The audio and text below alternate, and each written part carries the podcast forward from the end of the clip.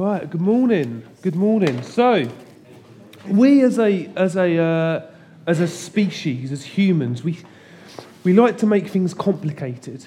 We like to make things complicated. If we, um, Peter, if you put up the first slide, anyone got any idea what these items are? Anyone want to hazard a guess? Avocado. Yeah, an avocado hugger. Why do we need a, a hugger for avocados? What, what about the, the, the middle one? Anyone for the middle one? The, the blue. They're, they're, they're basically um, jam, jam jar grippers, you know. You, you know, you could just get a tea towel, but instead you can get a bit of plastic to help you open some jars. Now, now that, that is a specific slicer for lemons. Why do you need, like, I, I, I, don't, I don't understand. And then that, that top one with the, the any idea? This, this, is, this is the wackiest, just most useless. They look, they look like headphones, don't they? Do you know what that is? Those, those clip, they are napkin clips. So you put it round your neck and you basically clip your napkin to them so it doesn't fall down and it's nice and secure. Now, is anyone going to be honest and put their hand up if they've got any of these items in their, in their home? But we, we like, we over engineered stuff. You know, when, when, when me and Lisa were, uh, we were expecting Noah, our, our, first, our first child, we did the. Um, we did, the, we did everything that you would expect. You know, we read books and we, we got apps and websites and tried to gather all the information we could about how best to look after our newborn son. But when I think back to it, it's not very complicated, really. There, there- there's only three things you've really got to think about for a newborn.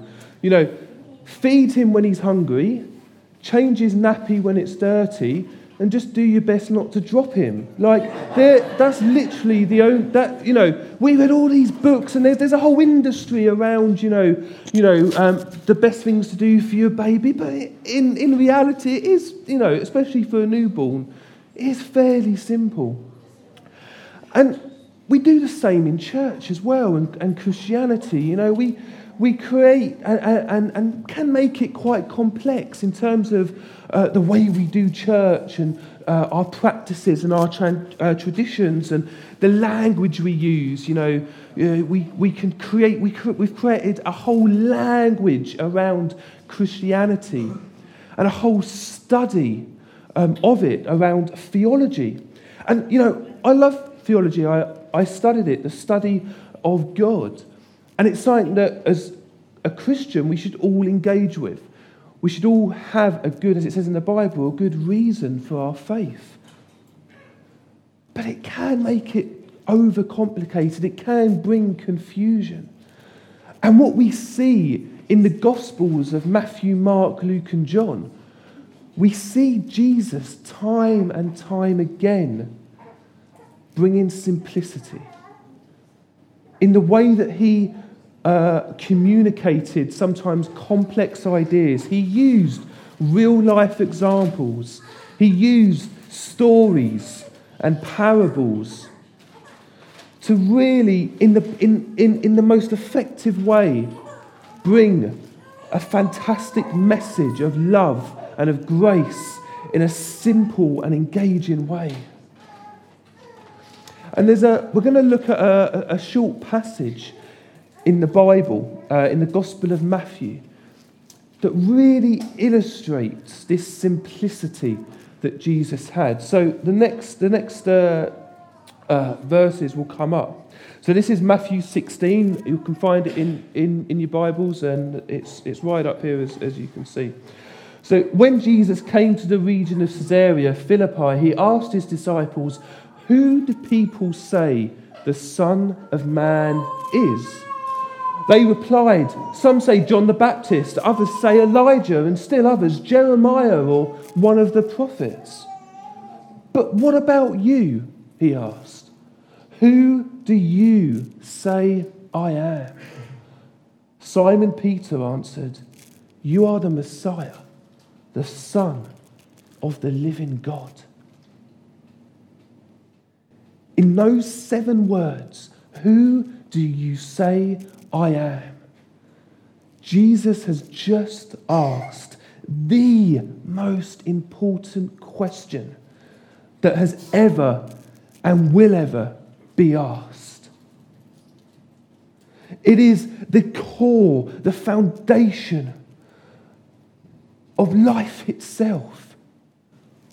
It can't be overstated just how important this question is.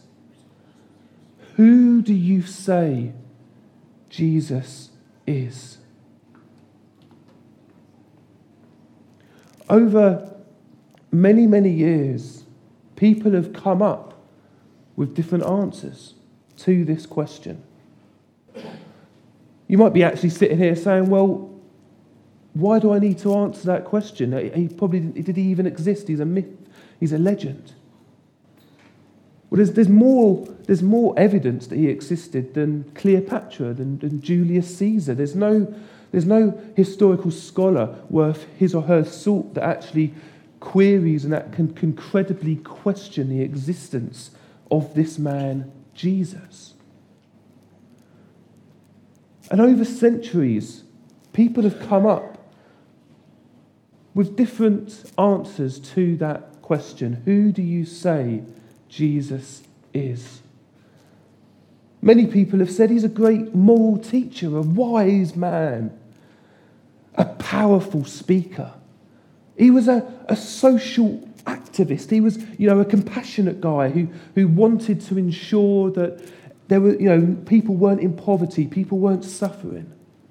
He was a, a revolutionary trying to, you know, bring uh, an overthrow of, of, of the Roman government of the time. Some people say he was a con man.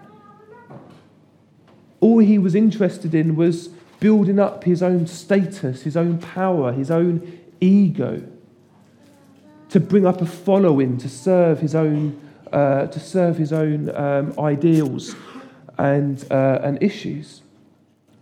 Some say he's a madman, a lunatic. He wasn't right in the head, claiming the things that he claimed and saying the things that he did. And others say, well, he's a legend. There, there was a historical man named Jesus, but the Jesus that we read about in the Bible and in the Gospels is, is overhyped, is exaggerated, uh, like, a, like a legendary warrior or a legendary king. But it's, it's, it, we can't escape the fact that the people that knew him the best, like Simon Peter, who was one of the disciples, gave that answer. You are the Messiah, the Son of the living God. At the time that Jesus asked this, they had been walking together, living together, eating together for just over two years.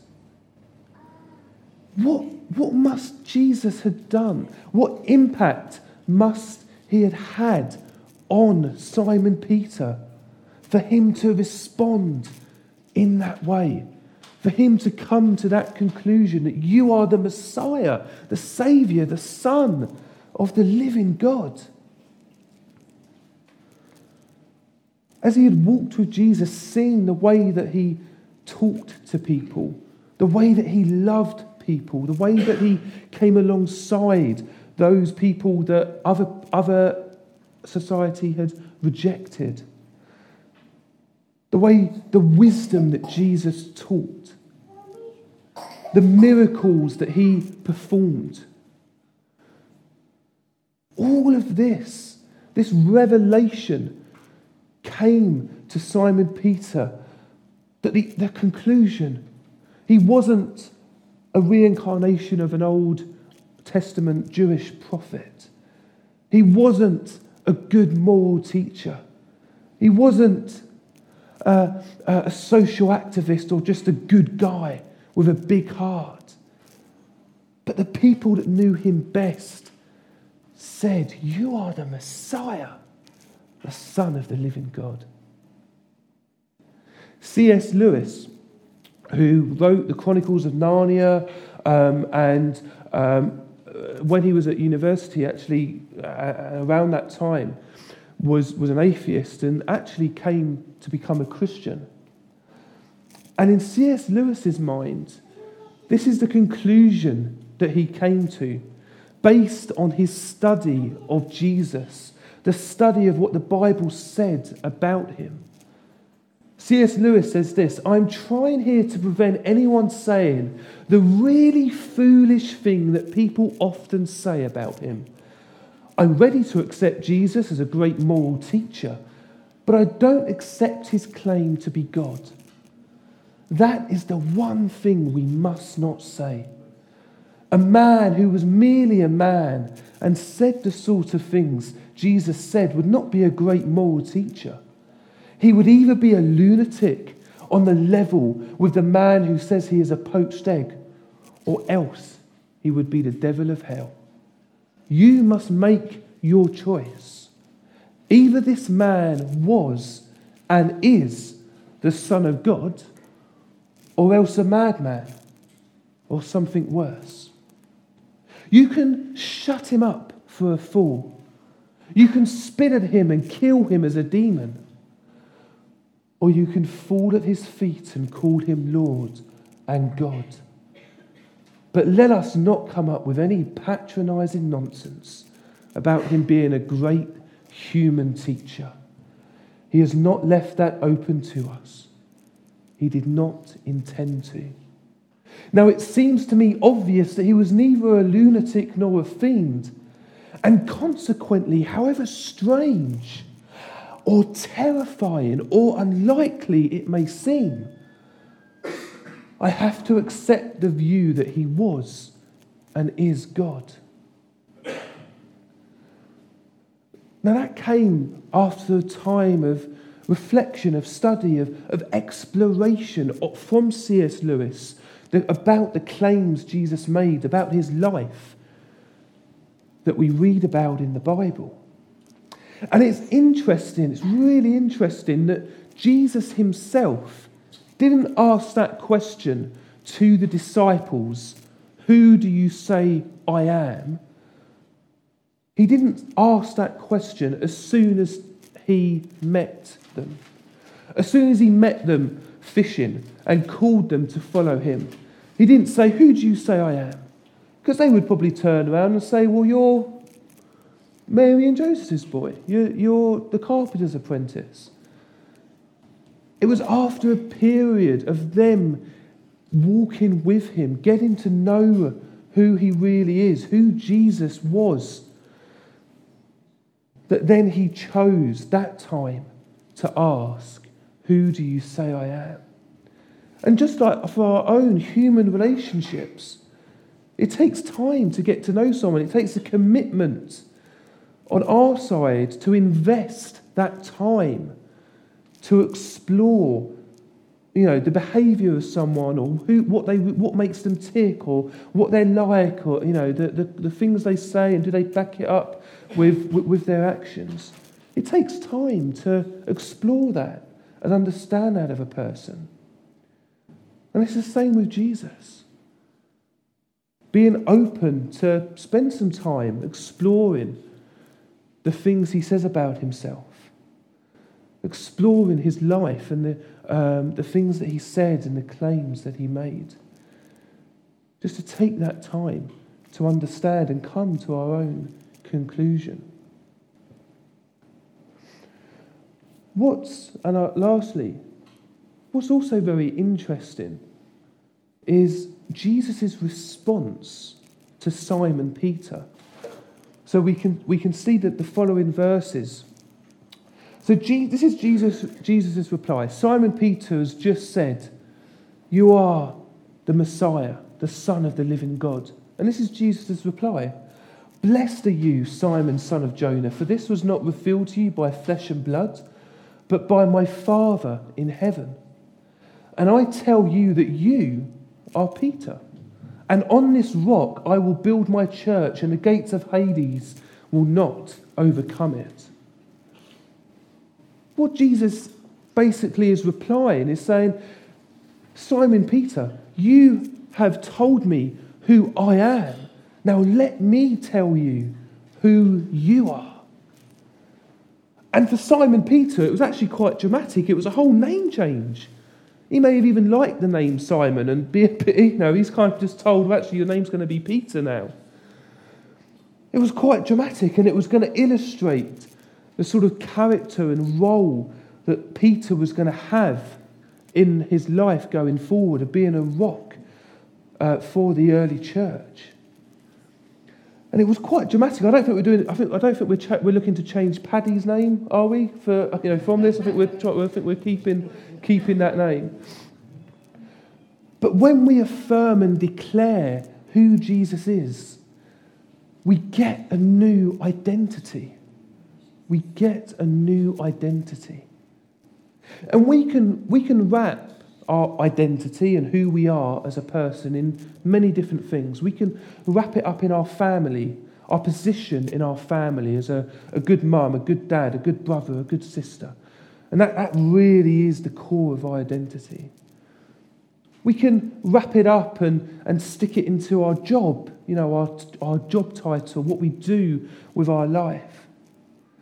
We can, we can put our identity solely in our standing in, a, in, the, in, the, in the community or in, in an online community.